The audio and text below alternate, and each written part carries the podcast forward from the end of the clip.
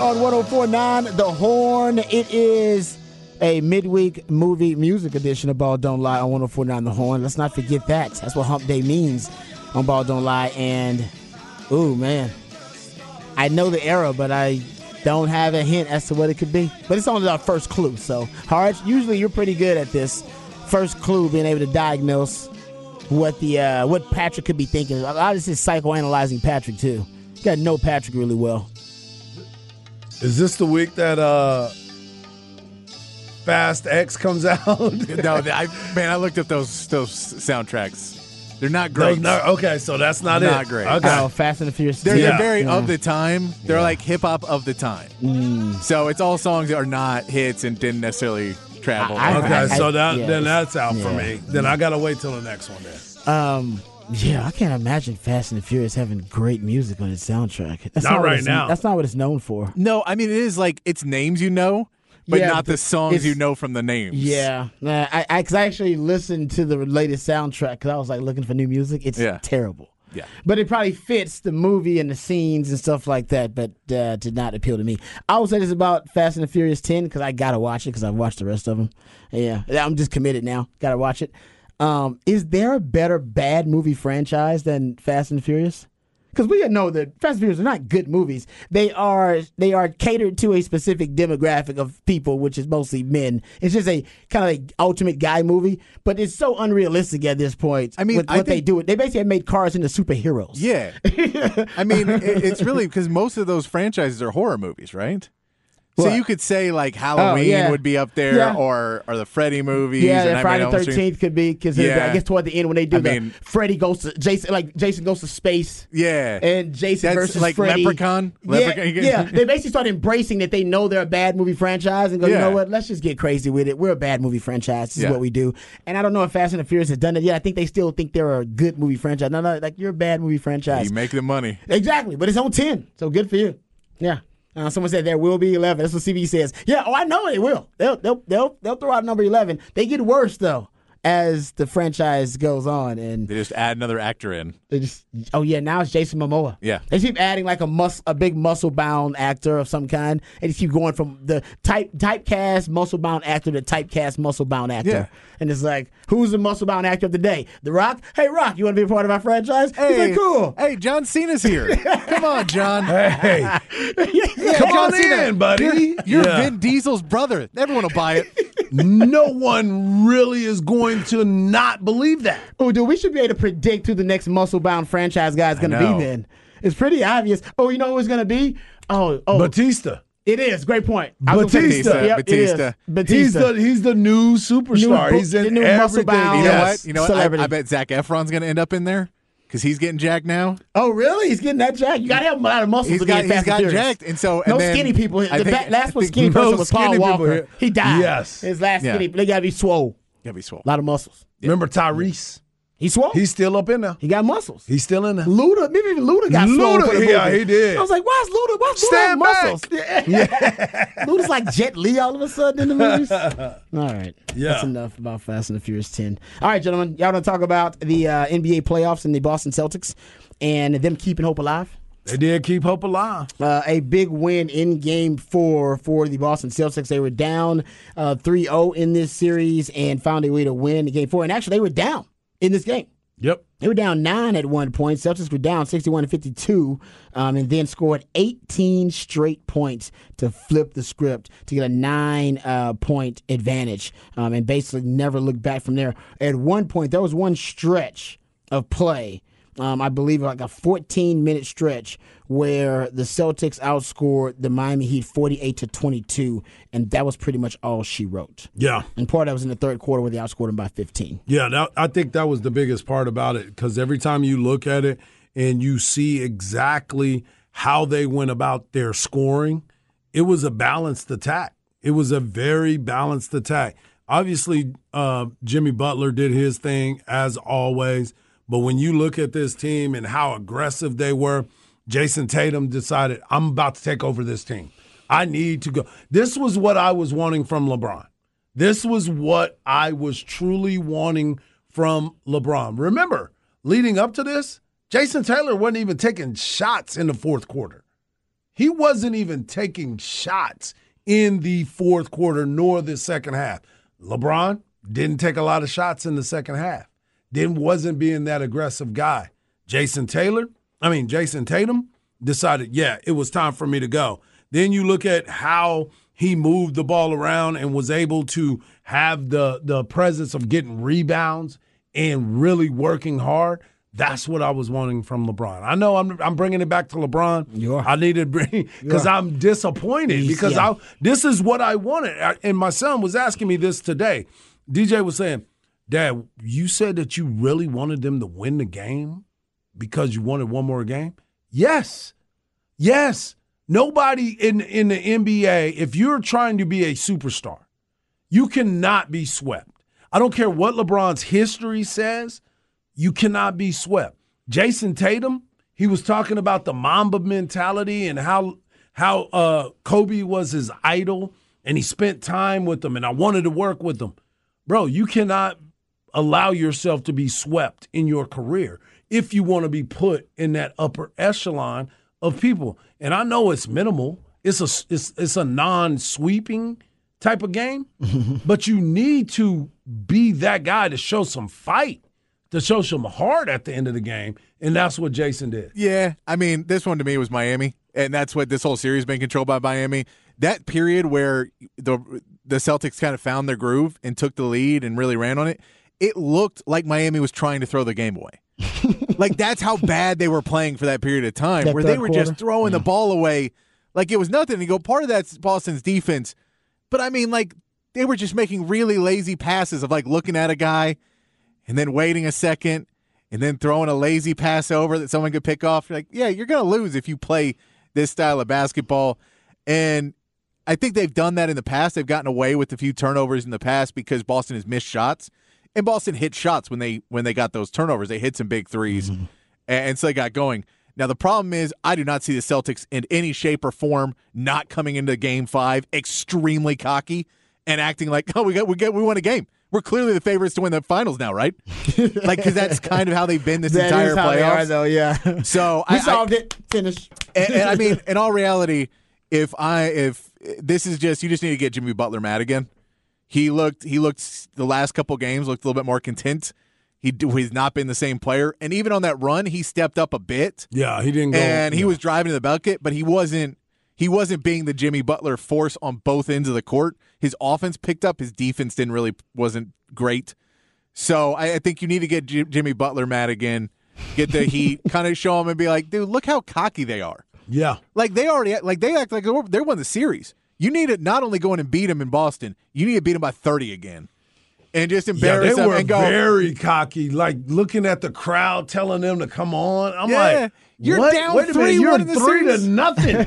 you're you might win this game, and they were acting too hype. Yeah, you got Yeah. a long road, long road to hoe, as you Yeah, said. there it Go is. to it. Long Grant Williams had that. to. Grant Williams had that look on his face, like he's like, "I told you, Jimmy Butler." And like Jimmy Butler's owned you for three games, and now you're like, "Yeah, man, I had I had a pretty good second half."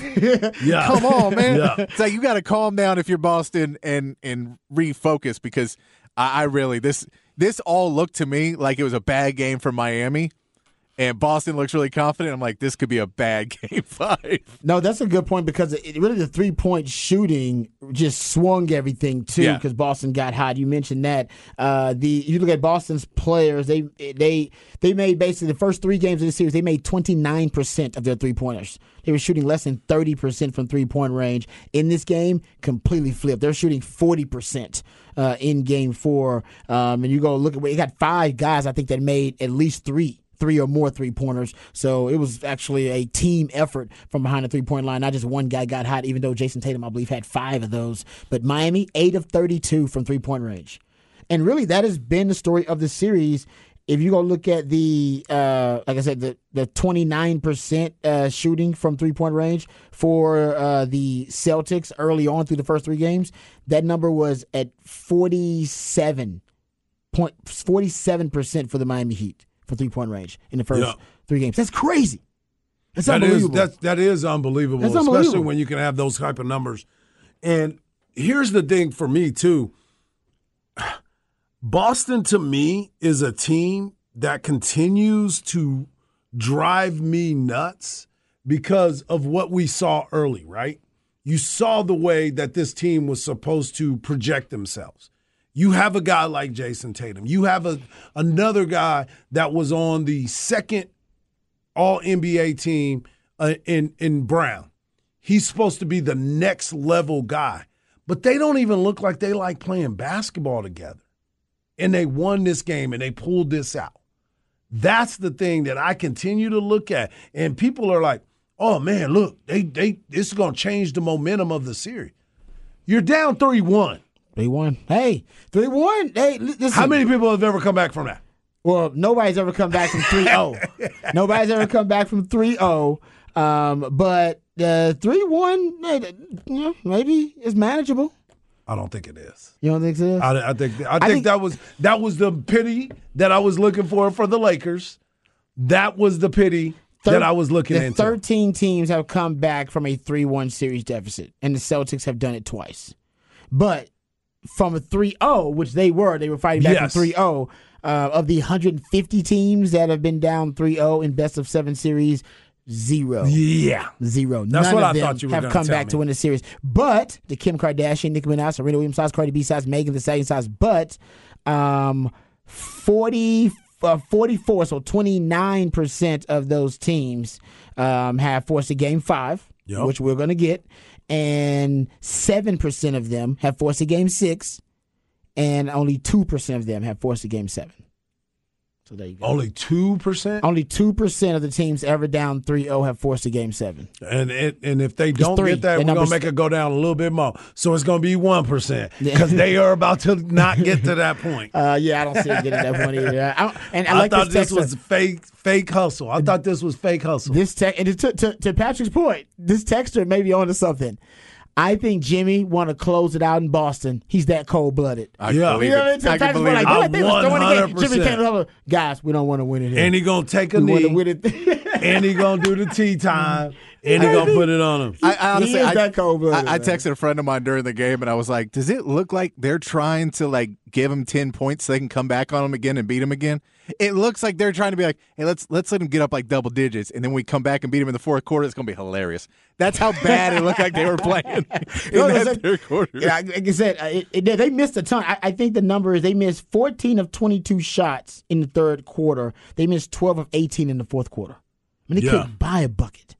I mean, that's crazy. So yeah. to Badger's point, they just couldn't find their offensive rhythm. But they've been playing like one of the best offenses in the uh, in the playoffs. Actually, Yeah. they flipped. They were the one that they were 20. I think they were 27th like 25th or something like that in Mm-hmm. offense in the regular season, and now they've been one. They they're right behind Denver It's one of the best offenses in the postseason. Uh, but anyway, uh, we'll get back to that discussion and talk some more about uh, the Celtics keeping hope alive now, down three one in that series versus the Miami Heat. All right, gentlemen, let's get into some uh, NFL news, notes, and nuggets. There's some NFL stories uh, that I want to hit. There's a there's first of all, there's a Davis Mills story out there. I believe we got some audio of. We have some audio of this Davis Mills stuff? He, and I don't think this is. I don't know why people are making a big deal out of this, but I saw this at uh, uh, uh, NFL.com.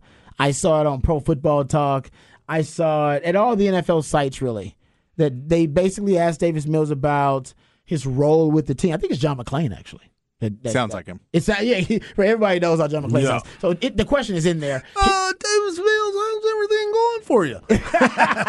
That's your John McClain. That's my John Has John McClain. McClain heard your John McClain? He, he's definitely heard my John McClain. Uh, no, I love you some John McClain. It's good. And now he's working for I think eh, maybe it's Gallery. Uh, Yeah, yeah, that's where he's right? working. Gallery Sports. Um, I think he retired, then decided he was going to still do it because he just loves it so much and he's good Yeah. at it. Uh, but here is uh, John McClain asking Davis Mills about his role with the Texans.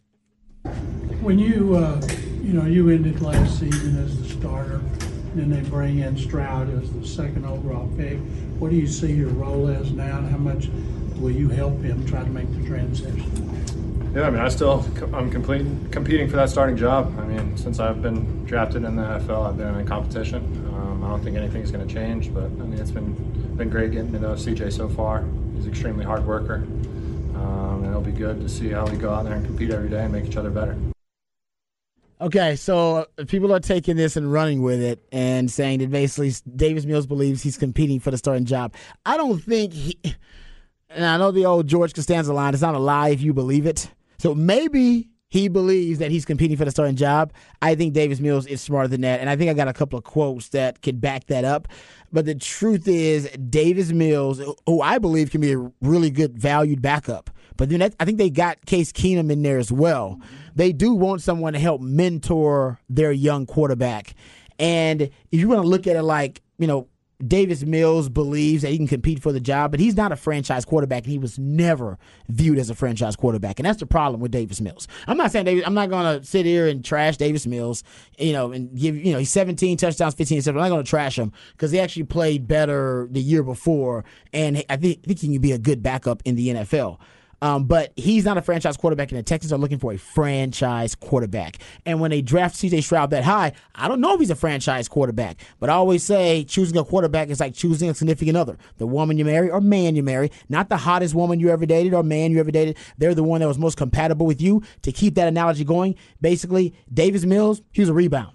After their franchise quarterback uh, Deshaun Watson had some off the field issues, all right, and didn't want to play for the Texans anymore. So that was a divorce, if you will, from their franchise quarterback. So the rebound was Davis Mills. Never. You ever had a, re- a, a rebound? You never view the rebound. Now, some of y'all married y'all rebound. Maybe y'all did. All right. But most of the time, the rebound is never viewed as a, a potential candidate to be a long term partner. They're a rebound. And oftentimes the rebound is very different than the person you're in a relationship with. Deshaun Watson to Davis Mills. All right. And sometimes rebound is what you could settle for. Davis Mills. So he's a rebound. CJ Stroud is now viewed as a franchise quarterback. Is he? We don't know. That's why they're engaged. The second quarterback, the second contract for the quarterback means we're getting married. Yep. Let's get married. Yep. All right. And right now they're engaged. They'll be engaged through this first contract. And hopefully they end up, you know, signing that second contract. And by the way, marriage is just a contract. All right. And hopefully they get to the actual second contract. The first one, this is the filling out process. They're not dating, it's more serious than that. But they still, nobody knows if CJ Stroud is the true franchise quarterback. He's just projected to that. And when you get engaged to someone, you don't know if it's going to work out. You're just projecting them to be your long term partner. Well, for a long time, too, you got to look at the simple fact of Davis Mills have seen people not be ready to come into the NFL and play quarterback either. So Davis Mills is looking at CJ Stroud and saying, hey, man, I'm going to stick my neck out there. Y'all know why I said that. Right? hey man, it's, it's been out there. I'm gonna stick my neck out there and see if I can win this job. You may come in and you're obviously you're the one that is the high pick. But if you're not prepared to come in here and see what this offense is about and you go out there and play well, then maybe I've got an opportunity. So I'm coming in to push you. That's the job of a backup quarterback.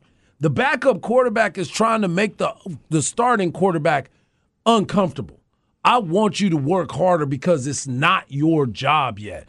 It may be. We all look at it and we assume that CJ Stroud is going to be that because he was the highest pick. He's the number two overall. We get it.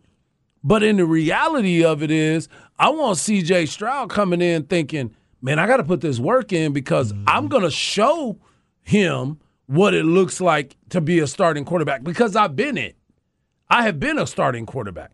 Now, we all know what the situation and how it's going to dictate, but if I'm in there, I'm I'm I'm auditioning.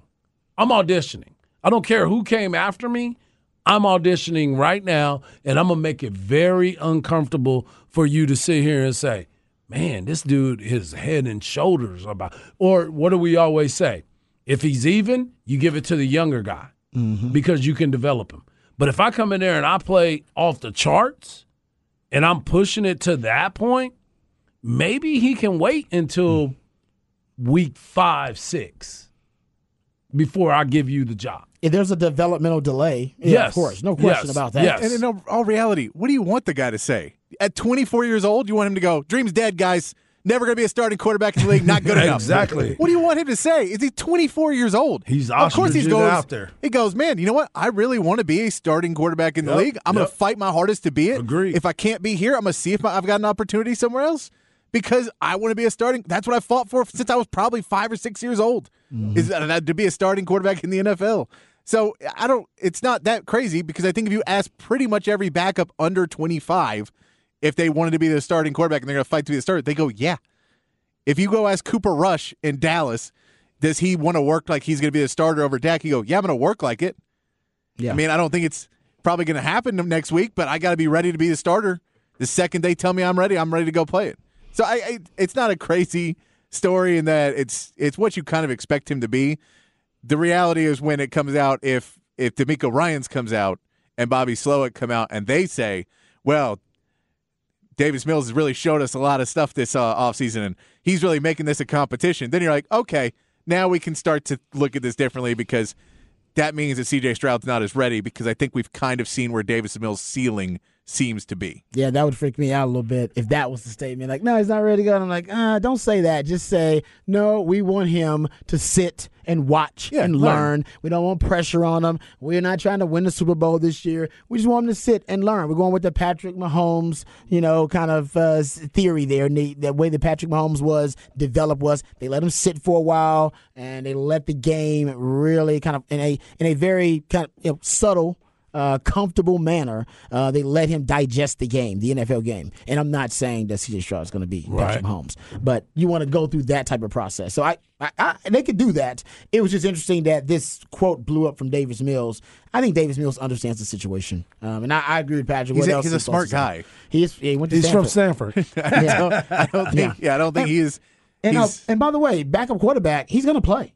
I Yeah, for sure. Only It's 10, the only 10 quarterbacks in the NFL, only 10 of them played every game last year for their Hey, team. well, I- every let's game. be and let's be honest. He's he's, co- he's also competing for the backup position because Case Keenum is also a good Hey. quarterback. Great point. and has less interceptions normally. So maybe a more apt for a short term solution is hey, let's put in this guy who we feel is going to control the game a little bit lo- closer to how we want it. So I mean, he's in all reality, we can say that quote's silly because he may not even be the backup next year. Case Keenum could be. You know what? That actually, that probably is the more astute point to make. Is that you know, in that, in that case of the Texans, though, you do want Davis Mills to uh, increase his valuation, if you will, because you want to trade him. Yeah. You know, you don't want two guys like that that are your backups because basically you want them to be veterans who are uh, willing to mentor your young quarterback and that they, their ego doesn't get in the way. They know they got to win two or three games a year potentially, Yep. and they're focused on doing that. And I agree with Patrick. I think Case Keenum's a better option if that's going to be the as your as your you know emergency backup to do that. So yeah, Davis Mills might end up being traded, and I think some teams probably are still high on Davis Mills to be their backup. Backup's becoming really important in the NFL. Um, a lot of teams now are starting to invest in it because you're looking at the numbers. You're playing one more game, and only a third of the NFL quarterbacks are starting every game, and you just need them to win one or two. Those one or two games could be the difference between you making the playoffs and missing the playoffs. Yeah. Yeah, and there's still a few teams out there that have questionable starters.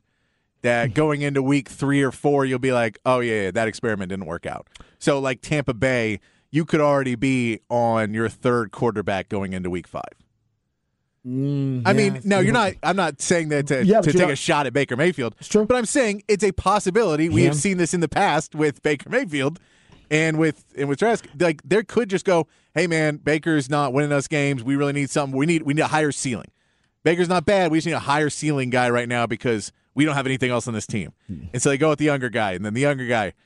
Okay, well his floor is he's got real low floor, so Man. let's go bring in somebody else. Might as well start tanking then.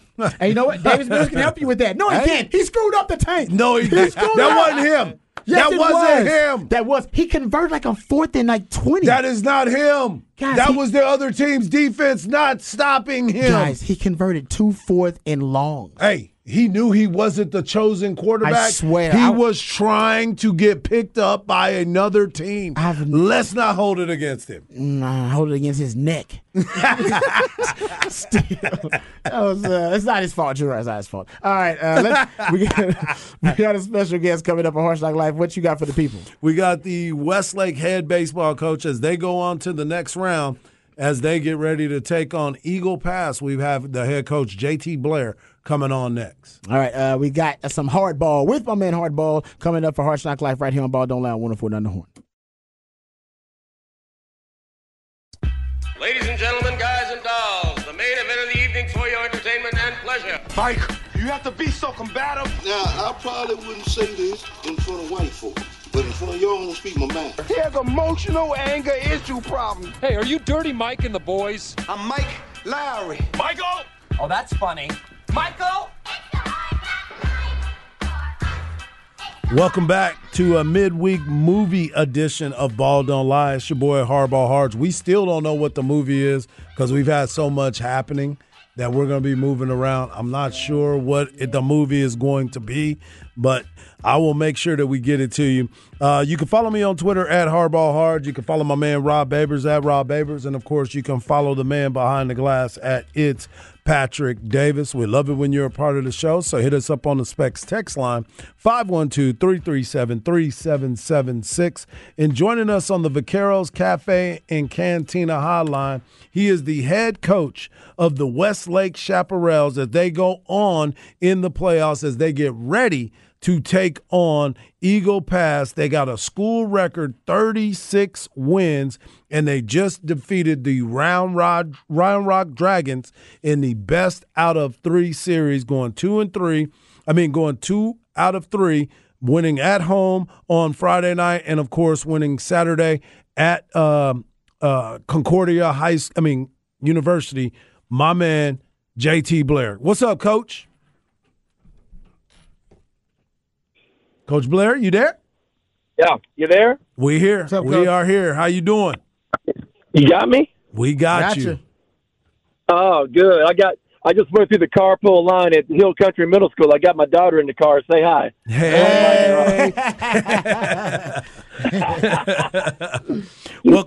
well, she, coach, can't, she can't believe her old man's on the radio. I know that's right. the old well, her old man, oh, hey, her old man has won the way to the radio because you have continued into the playoffs. You guys beat Round Rock two games out of three. The first game you lost one to nothing, which was a tough, hard fought game. Came down to the very last inning, but then you got them at home and you won five to one, and then you went over to Concordia and ended up beating them seven to one. And this was one of the most highly contested games that uh, or series that everyone was talking about. I mean, the entire Central Texas area was excited about it. Two of the top 10 teams in the state of Texas, and of course the country, and you guys came out to prevail. Talk about your pitching and what they were able to do. Because when you think about it, you only gave up what five runs, four runs in the entire weekend. That's at Three runs. Three runs. That's exciting. You know, uh, our our starters. You know, uh, Chance Covert started on on Thursday night, and, and by the way, what an atmosphere at Round Rock! What an atmosphere at, Westlake on Thursday and Friday. But I mean, just the electricity in the ballpark. I mean, you know, crammed as many people as as we could in there. I mean, it was unbelievable. But you know, let, back to the starting pitching, right? I mean, Chance Covert throws on Thursday night. He matches uh, uh, Sakura up, you know, pretty much pitch for pitch. Yes. And, and Sakura was great, by the way. I mean, but but so was Chance. I mean, Chance was great too. And um, you know, everybody talks about our bullpen, right? And and both both Chance and um, uh, Brady, you Yes. know, both Chance and Jack Brady on Saturday, man, they're tired of hearing about our bullpen. You know what I mean? They're tired of hearing, hearing about how good how good our bullpen is, and they were like, "Hey, flip me the ball and let's go." And, and let's see how far we can go. And they and both of them were great. And of course, Duval was great on Friday night too. You know. And Duval is one of my most interesting players that I've seen because the guy can pick it, he can hit, but he's also one of those guys when you give him the baseball and he has his breaking ball going. It makes his fastball have that much more life. The last two outings that I've gotten a chance to see him late in the year, he's come in and dominated. Talk about that young man and what he brings to that team because every team is looking for that number one and number two, and he's always answered the bell every time you've asked of him. You know, he's a great player. Uh, you know, he's he's one of the most versatile players I've ever had. He could play shortstop, he could play third base, he could play second base. We put him behind the plate when he was a sophomore. I mean, he could play in the outfield. But really, what he is, he's a dog. And I know Rod loves that. You know, he starts talking about dogs. Right about that, I mean, coach. you know, everybody thinks everybody thinks Westlake kids are soft or whatever. You don't win three state championships having soft kids in football, right? You don't win. you don't. You don't win seven straight uh, state championships in golf. Hey, shout out to Coach Noakes and the golf team, right? Without having some dogs, some tough kids, and you know we have tough parents, we have a tough community, and and we have tough kids at Westlake, and that's what you saw this weekend. And Duval exemplifies that. Man, he is a tough kid. He's a dog. And talk about the performance by uh, uh, Chance Covert. You talked about him and him being the guy that gets the ball first.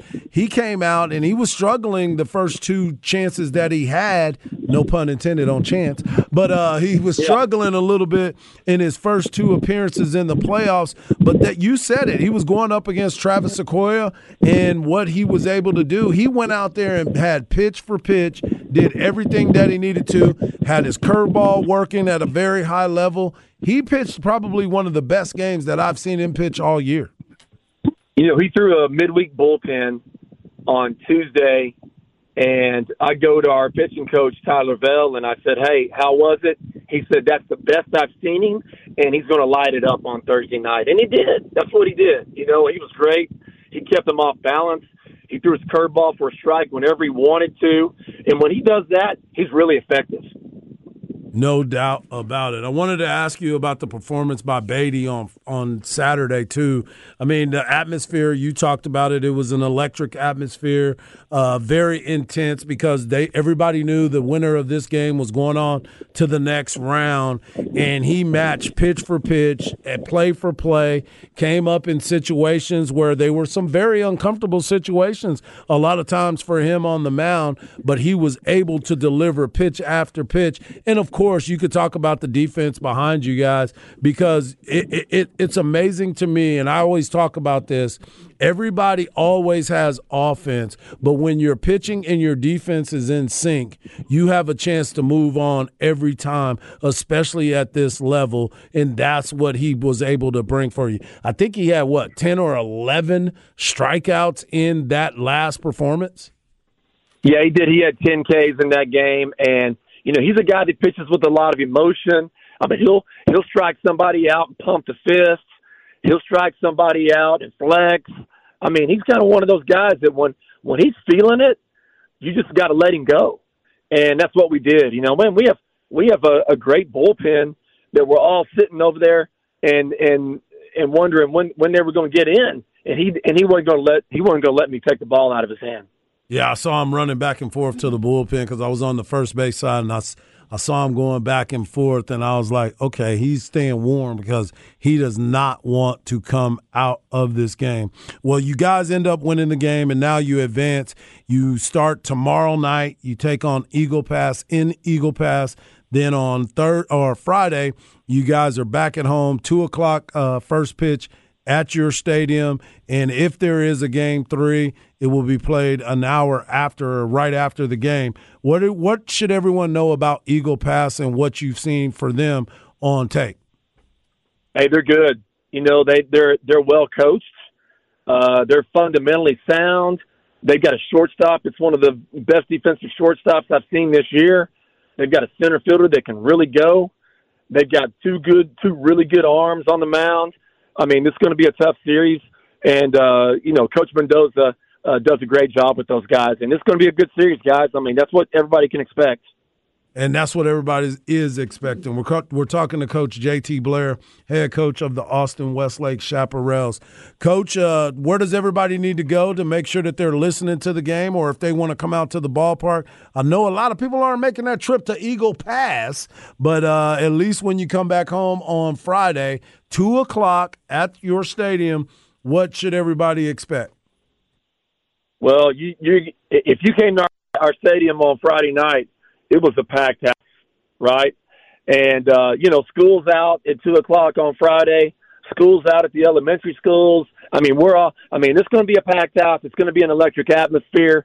Our the Westlake Nation's going to be there. It's going to be crazy, and um, you know, I, I'm looking forward to to uh, some really good games this this weekend. And and and and to be frank with you guys, man, this is going to be a great series. Can't, we can't wait, and we're all excited about it. And I hope that uh, you guys continue to to have this road to a state championship. You've got what twenty three seniors on this team Nice. that have just graduated, and uh, now all it's about business and all about taking care of what's in front of them. Best of luck to you guys, and we can't wait to have this conversation again next week.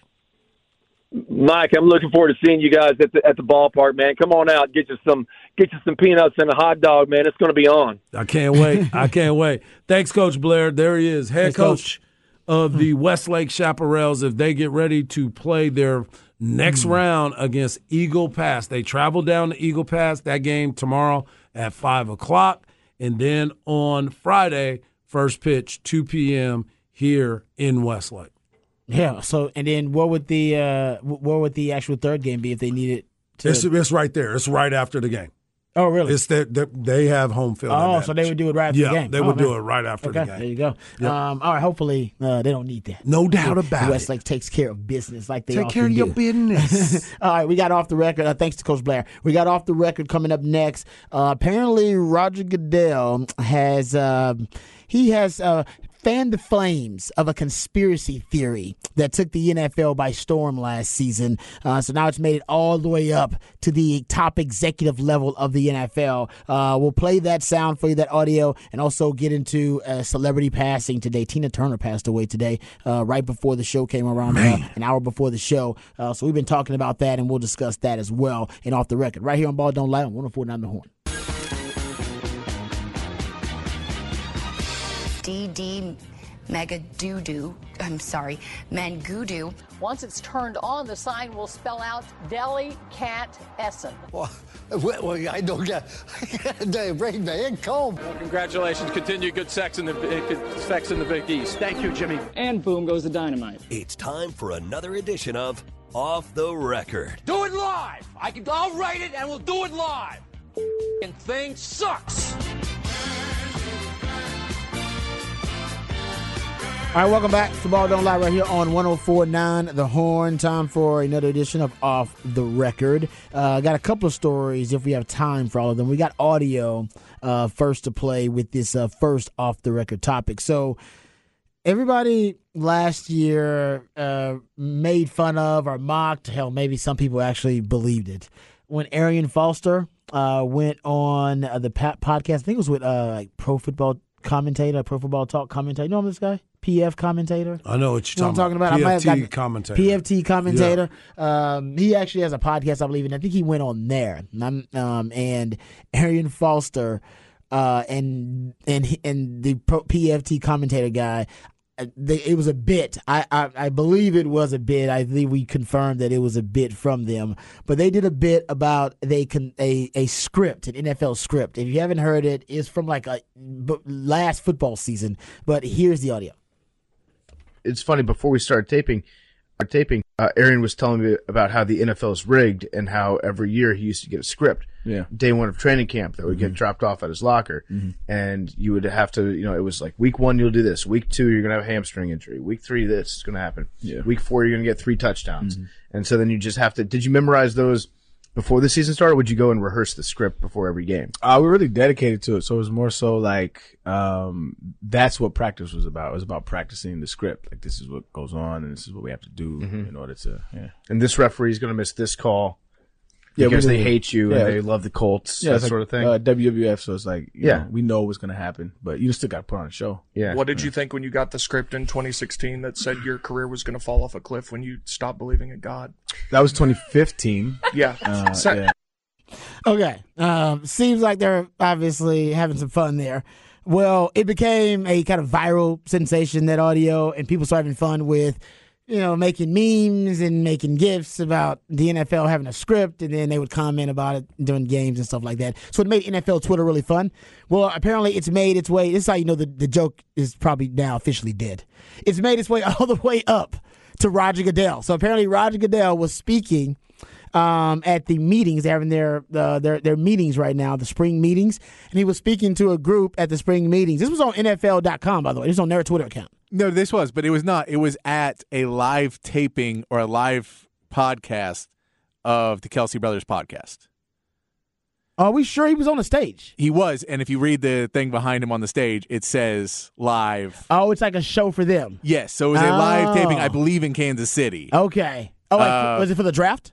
I, it might have been during the draft, but it was like, Okay. it's, but it's their podcast, and it's like a live show. There because podcasts do live shows now. Yeah, yeah, yeah. I know that. Yeah, Okay, yeah, so- but that's what this is at. Okay, all right. That ma- that makes a lot more sense then. Uh, so Roger Goodell speaking to a group of people, and he's got jokes about the the Hmm. NFL's uh, script and conspiracy. Here it is. And this all started last season when the NFL scriptwriters and I decided. Thank you. There's a pretty good script this year, wouldn't you say? Very good, very good. But we got together and we decided that two brothers should play each other in the Super Bowl. So, not yet. So when the Bosa brothers said no, I said, well, I guess the Kelces will do. So we got the Kelces.